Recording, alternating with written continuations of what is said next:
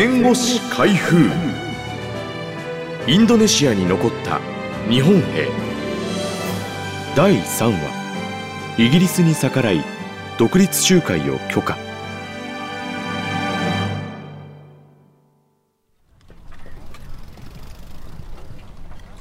昭和20年8月。インドネシアのジャワ島で終戦を迎えた陸軍航空隊の藤山たちは間もなくジャカルタ市内の警備に当たることになった。上陸してきたイギリス軍が日本軍に命じたためだが本来警備を担当するはずの憲兵たちが終戦と同時に姿を消してしまったという事情があった。藤山は佐賀県出身。昭和17年3月整備兵として入隊した。シンガポールからビルマ戦線に従軍。インパール作戦が開始される頃の19年4月ジャワ島に転属になった。終戦と同時に憲兵が姿を消したのには訳があった。終戦の前年頃から連合軍は日本の占領下にあるジャワ島スマトラ島の沿岸に潜水艦を近づけ、海岸からインドネシア人を拉致し、オーストラリアに連行してスパイに仕立てる教育を行った。教育されたスパイがインドネシアに戻って日本軍の配置や兵力を調査し、ゲリラ活動を行う。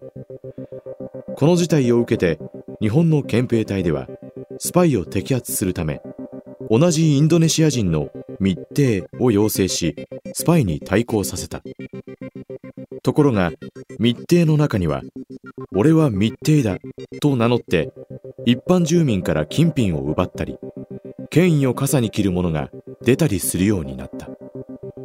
密偵に逆らったばっかりに日本軍にスパイとして報告され拷問を受ける羽目になった住民も少なくなかった。このため密偵はもちろん日本の憲兵隊も打活のように嫌われることになる。こうした経緯から住民からの報復を恐れ憲兵の多くは終戦と同時に部隊を離れてしまったのだ。そのインドネシアでは終戦直後から独立の機運が盛り上がっていた。日本が敗戦してすぐに独立を宣言し自ら初代大統領に就任したスカルノは昭和20年9月19日ジャカルタの中心部で国民大会を開き就任演説を行うことになった。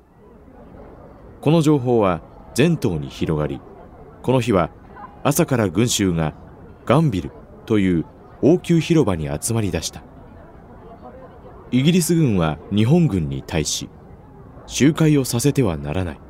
言うことを聞かなければ発砲してでも集会を解散させよと命令した。藤山はものすごい群衆でした。何万人もいた。一斉にインドネシアラヤを歌い規制を上げました。と振り返る。日本軍の警備兵は集会をやめさせようとした。しかし数万の群衆は日本軍の命令を聞かない。日本軍としても独立には好意的なため強い態度には出られない。群衆の一部が日本軍に襲いかかろうとした。藤山は殺されるかと思った。逃げるわけにもいかず銃は持っていたが発砲していいかどうか悩んだ。ひたすら群衆をなだめたという。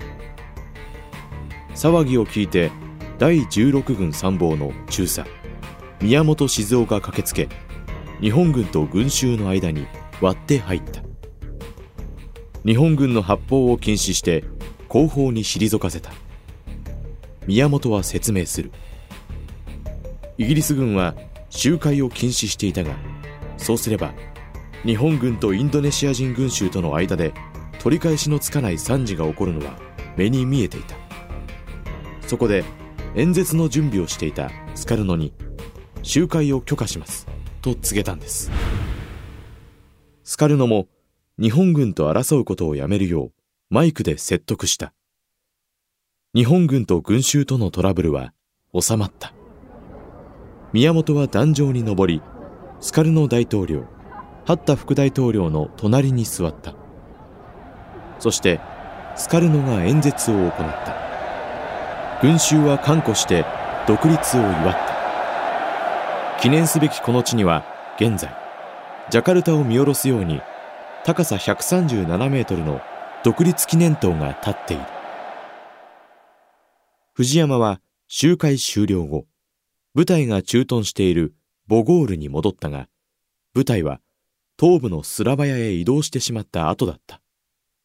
そこで仲間たち14人で独立軍に身を投じた。藤山は言う。日本兵は強いという認識がインドネシア人にあり日本兵がいれば戦闘に勝てるとの神話がありました。我々は常に戦闘に立ち4年間の戦争で14人のうち12人が戦死しました。弾薬がなくオランダ軍から盗んで戦う日々でした。竹槍突撃もしました。藤山は足を負傷し傷跡が残った。部隊はその後日本本土へ復員した。藤山の父はそれまでずっと復員船が福岡県の門司港に着くたびに迎えに来ていたという。藤山が日本に一時帰国したのは昭和39年。ようやく父と再会する。しかし母はすでに亡くなっていた。インドネシアに日本兵たちが残留した理由は様々だ。硫黄島出身のセリカクは終戦により帰る故郷を失った出身は沖縄だが戦前に父が硫黄島に移住しそこで生まれた昭和15年1月、近衛歩兵第五連隊に入隊、シンガポールからスマトラに進駐した。終戦後、父と兄が硫黄島で軍と共に玉砕したことを知る。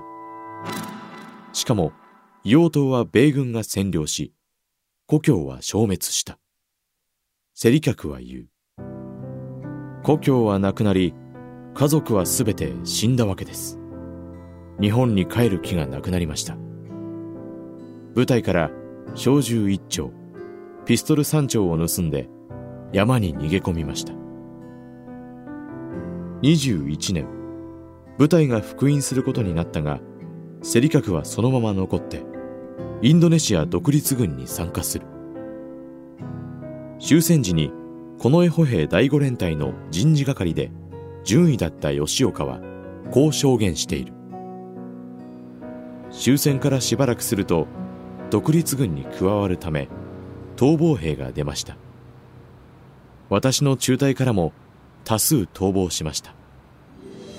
連隊長は怒って管理不十分だと私を責めるものだから反発して私も逃亡して独立軍に加わることにしたのです。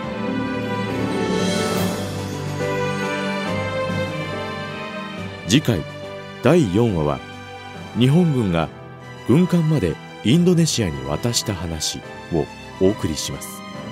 案内役は私ナレーターの菅俊介がお届けしました。